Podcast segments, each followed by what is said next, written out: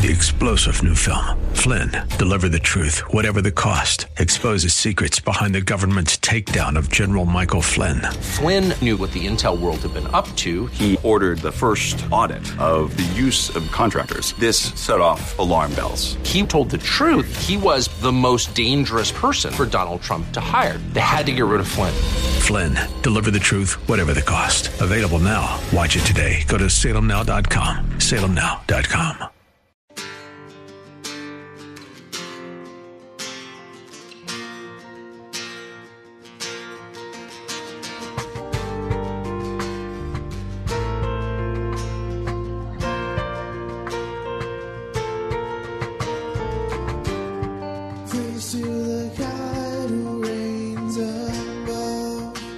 Hello, and welcome to In the Word, a ministry of Calvary Chapel of Orlando.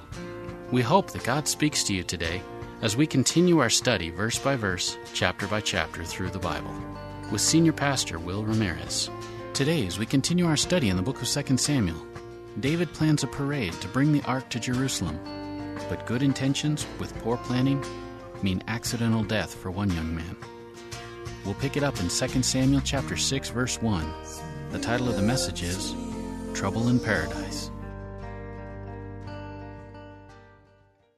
2 Samuel chapter 6. The theme of 2 Samuel is a, a, heart after God. We remember 1st and 2nd Samuel are not really separate books in, in the sense that they were written by one author together. They were separated later on because there is Saul's reign in 1 Samuel and then you have David's reign in 2 Samuel.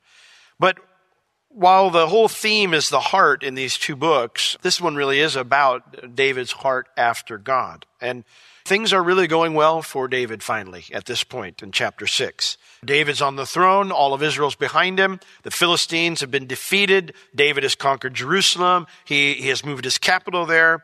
And, and David is just in awe of all the blessings, like how just much favor and blessing God has placed upon his life. And he recognizes that God's doing that because God loves his people. And David's fine with that. He doesn't want it to be about him. He's a true servant and he longs for those that he leads to be blessed. But when things are going great in this moment of David's reign, two new problems arise for him. And the sad part is, is both of these problems are of David's making. And so this brings up an important question to us. Do I respond to my personal failures by doubling down?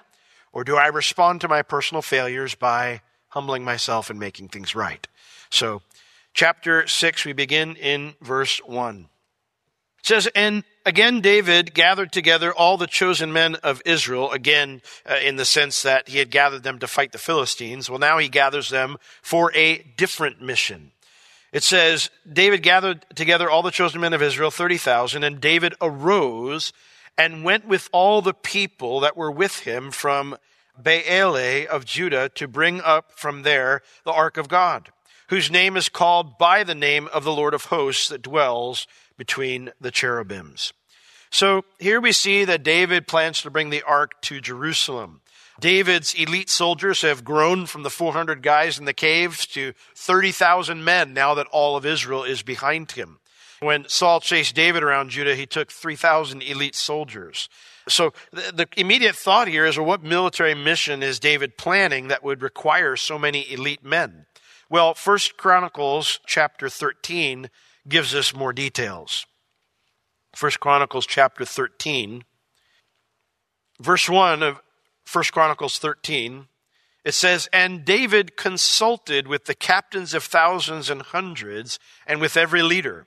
And he sent unto all the congregation of Israel, If it seem good unto you, and that it be of the Lord our God, let us send abroad unto our brethren everywhere that are left in all the land of Israel, and with them also to the priests and the Levites which are in their cities and suburbs, that they may gather themselves unto us. Let's bring everybody to Jerusalem. And let us bring again the ark of our God to us, for we did not inquire at all in the days of Saul. And all the congregation said that they would do so, for the thing was right in the eyes of the people. So David gathered all Israel together from Shihor of Egypt, even unto the entering of Hamath, to bring the ark of God from Kirjath Jearim.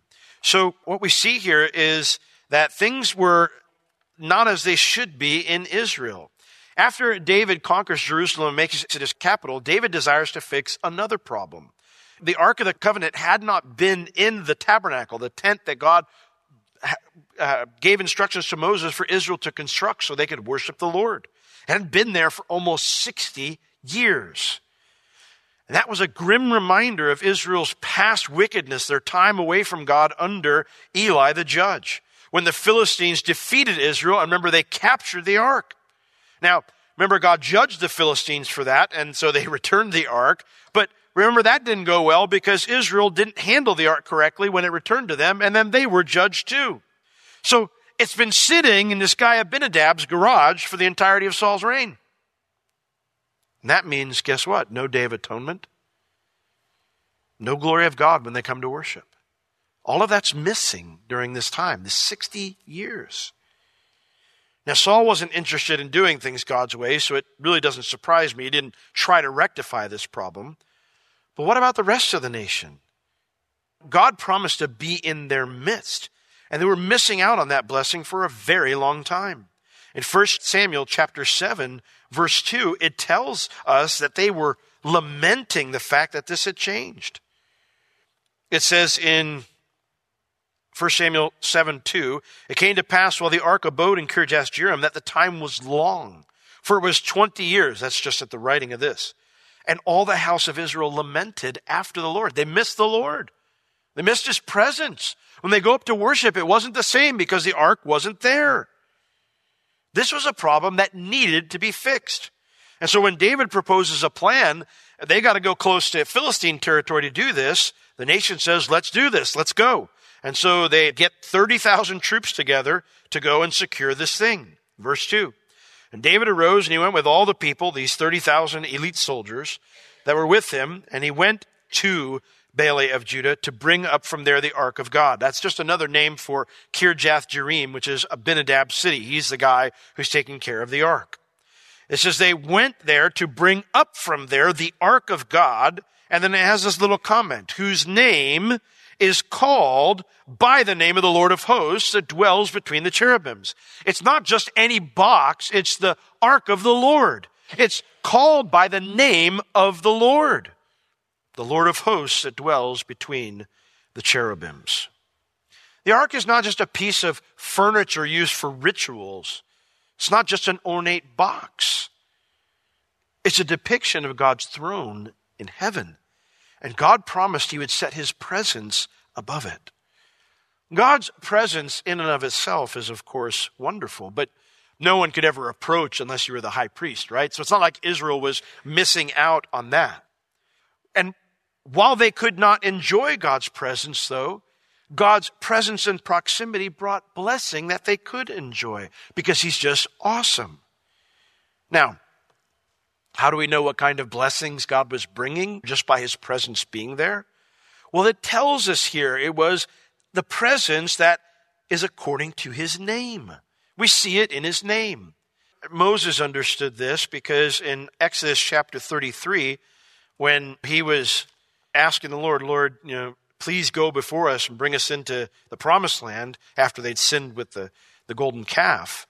The Lord finally said, Yeah, I'll go. And Moses said, Lord, I beseech you, show me your glory in Exodus 32 18. And I love what the Lord said. He said, I will make all my goodness pass before you, and I will proclaim the name of the Lord before you. And then, of course, we know the story. God hides Moses in the cleft of the rock, and he passes by and he covers it up so that he won't die. And his presence goes by, his goodness goes by, and as he's going by and his goodness is going by, he declares his name, the Lord, the Lord God, merciful and gracious, long suffering, you know, all the things that he says there before Moses. That's the stuff that Israel was missing out on. The goodness of God. It's not that God wasn't all those things while the ark was away, and it's not that God didn't want to bless them. But God told them that He would bring these types of blessings through His presence there in the tabernacle. And they hadn't been obedient to that. The ark needed to return to its proper place for them to experience all those things, all those blessings. And so that's what this military mission goes to Kirjath Jearim to do. We're going to bring the ark back and put it where it's supposed to be. And so, verse 3 they set the ark of God upon a new cart, and they brought it out of the house of Abinadab that was in Gibeah. And Uzzah and Ahio, the sons of Abinadab, they drove this new cart, and they brought it out of the house of Abinadab, which was at Gibeah, accompanying the ark of God. And Ahio went before the ark.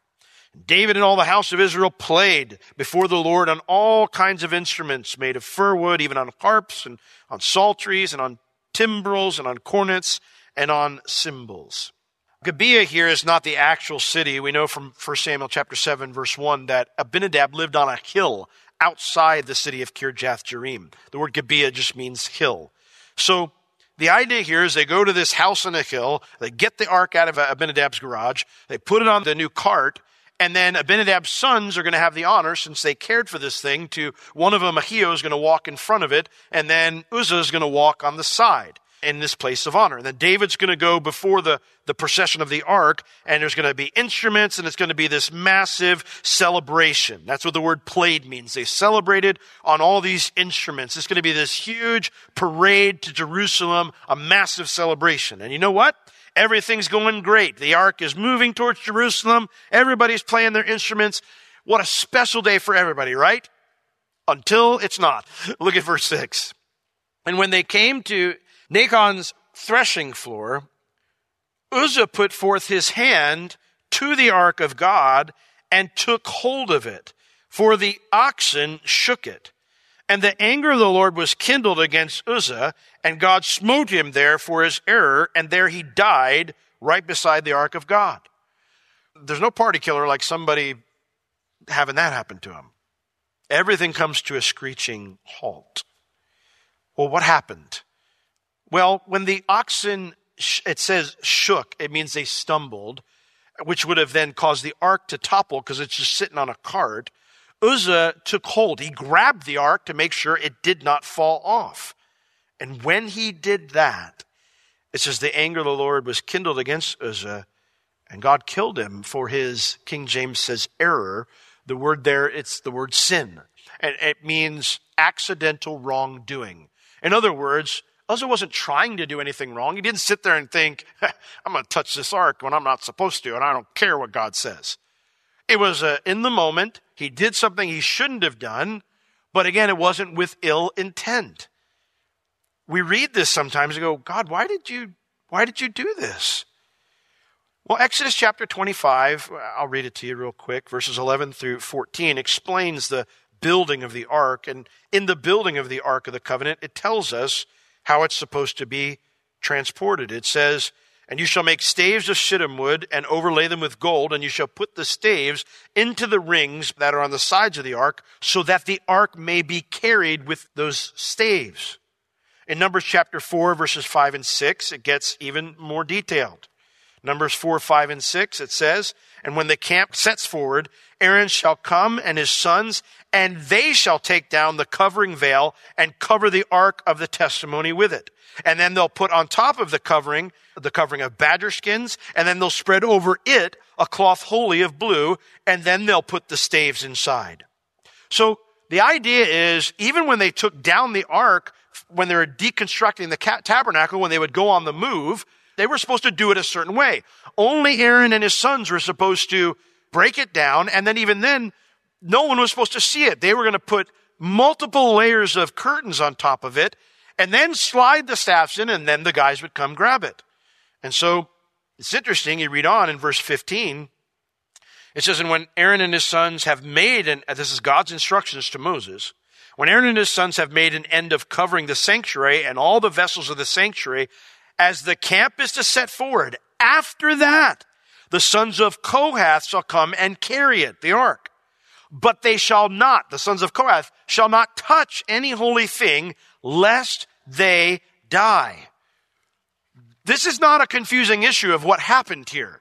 God gave very clear instructions. This is how it's supposed to be done, and I need you to do it this way so nobody dies. Okay? The ark, first off, it's to be carried by Levites. It's not to be picked up like a loaf of bread. It's to be use the stave so that no one touches the ark.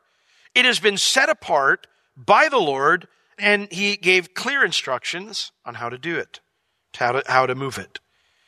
And if someone besides the high priest family ever touches it, well, then they will die. So while Uzzah wasn't trying to do anything wrong, number one, he's not a Levite, shouldn't be the one carrying this thing in the first place, and he hasn't been trained in the proper way to care for the ark. That does not make what he did, however, okay. In Leviticus chapter 5, verse 17, when God is covering all the offerings for sins and trespasses, he says, And if a soul sin and commit any of these things which are forbidden to be done by the commandments of the Lord, though he doesn't realize it, yet is he guilty and shall bear his iniquity. You see, well, that's not fair. Well, first off, let's not get into the conversation of what's fair. Because if we begin talking about the cross and we want to talk about fairness, all of us are going to lose that conversation.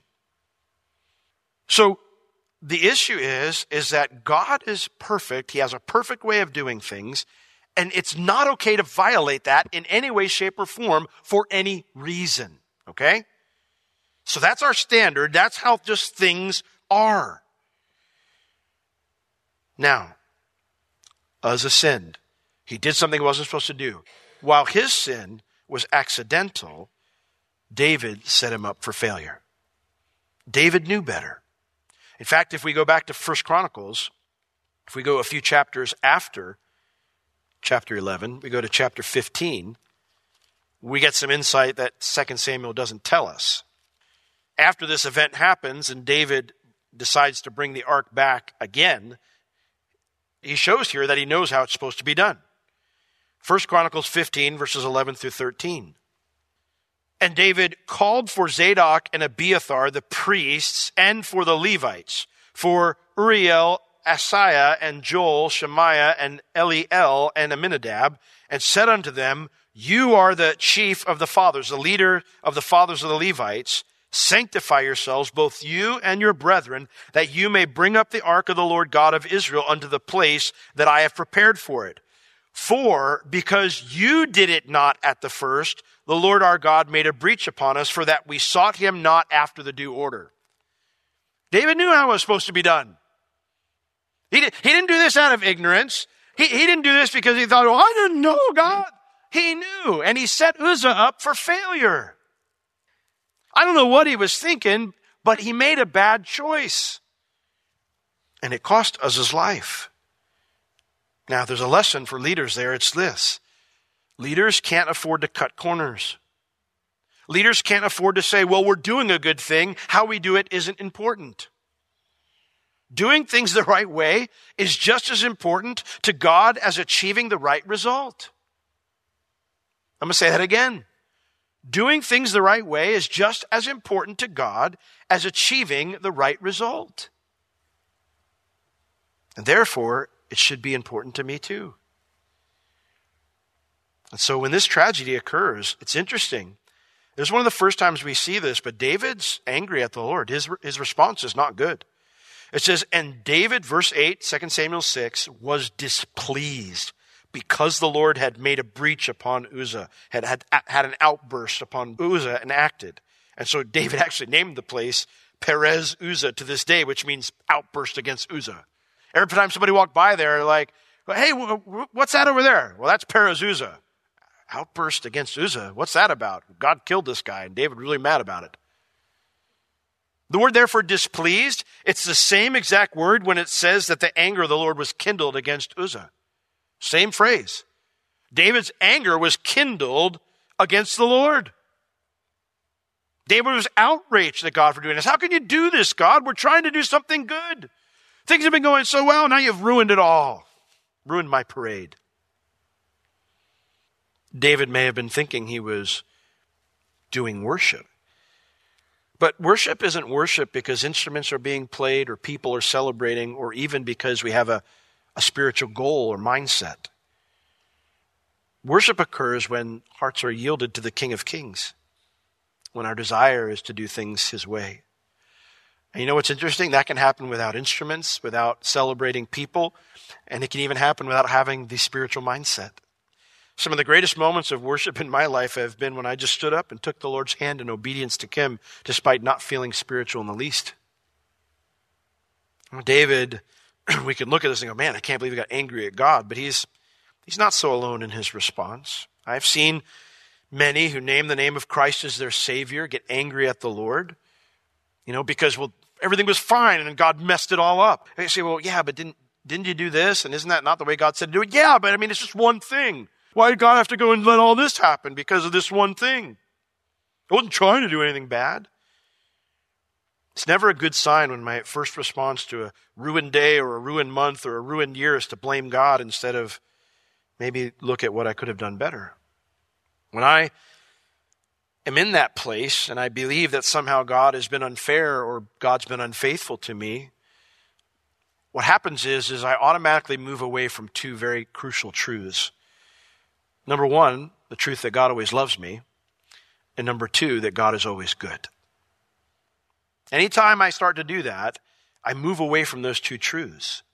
And, and, when I move away from those two truths, and I don't know if God loves me anymore, I don't know if God's good, fear sets in. And so in verse 9 it says, And David was afraid of the Lord that day and said, How shall the ark of the Lord come to me? You know, in 1 John chapter 4, verse 18, that famous verse, there is no fear in love, but perfect love casts out fear because fear has torment. He that fears is not made perfect in love. That's where David's at. He is somehow moved away from God's love because he's lost this idea that God is good, lost this idea that, that God loves him. And so now he's afraid. What, what is God going to do to me? He doesn't say, he's not saying, how shall the ark of the Lord come to me in the sense of like, well, how can I bring it to me? No, he's going, how can I bring this thing to me when this is what happens when somebody messes up? You know, is God just going to kill everybody in Jerusalem if the next bad thing I do? He was scared of what else God might do in the future. And so, because David's casting blame on God for this, he pulls away from God. And that left David to try to figure out what to do next on his own. And let me tell you, that's the worst place to take yourself, and it will always result in a bad choice. It will always result in a choice that doesn't glorify the Lord. And so, verse 10, David decides we're not going to bring it to Jerusalem, we're going to transport it somewhere else. So David would not remove the ark of the Lord unto him into the city of David. Instead, but David carried it aside into the house of Obed Edom, the Gittite. Two important things to see there. Number one, how did David bring it there? He carried it. He had it carried, not on a cart. He did it the right way. And who's Obed Edom? Well, if we go back to 1 Chronicles chapter 15, we would find out that Obed Edom is a Levite who lived near Jerusalem the guy who's supposed to handle it. So again, David's not ignorant of how this is supposed to go. He knows who's supposed to handle the ark and he knows how it's supposed to be transported. And guess what? Everything was fine on this trip to Obed Edom's house. But instead of bringing it all the way to Jerusalem, he's scared to do that because he thinks God might get me again. Listen, when you mess up, because it's going to happen, all right? If you're a believer, it does not make you immune to sin, right? We have victory in Christ, surely, but do we always make that choice? And, and you and I know the answer to that question. We don't. So we're going to have a point where we're going to have to own up to the Lord, all of us. Probably multiple points. For some of us, like me, multiple points every day. When that happens, when you mess up, don't make things more complicated by not owning up. God isn't out there looking to condemn you when you blow it. He's trying to teach us to fix it. And, He is more than ready to help us do so. And so He allows something to happen sometimes so we can see this is not okay. And so the ark's taken to this home of Obed Edom the Gittite, and the ark of the Lord continued in the house of Obed Edom the Gittite for three months. And the Lord blessed Obed Edom and all of his family, his household. God is so gracious to us when we're in the worst place, we're in the worst mindset. God could have been totally perturbed with David. Really? This is how you're going to do it? You're going to blame me for this. You knew how you're supposed to do this, decided not to do it. I told you what happened if you didn't do it right, and that happened, and now it's my fault? God could have been completely perturbed, and yet instead, he graciously blesses Obed Edom for three, all the whole time the ark's with him, almost as if to kind of lovingly tease David. David, this blessing could be yours if you just humble yourself and acknowledge that you should have done this right the first time. I'm not angry with you. We can fix this. This blessing can be for you, just like it's for Obed Edom. Quit being stubborn. Instead, David stews for three months before coming to his senses. If you've been staying away from the Lord lately, stop. He loves you. He wants to bless you. God has been so gracious. We see it example after example in the scriptures, and you know it in your own life. And every time God has said, Will, just come back and let's start from the beginning again. Let's start from the beginning again. This has been In the Word with Pastor Will Ramirez, a ministry of Calvary Chapel of Orlando. You can listen to all of Pastor Will's sermons and find other valuable resources online at www.calvarychapelorlando.com or on the Calvary Chapel Orlando app, available on iTunes and Google Play. If you have any spiritual or physical needs, please contact us. We would love to pray for you and assist you in any way we can. You can reach us at 407 523 0800 during our office hours, Tuesday through Friday, 9 a.m. to 4 p.m. Thank you for joining us today. We will see you next time as we continue to learn, walk, and live in the Word.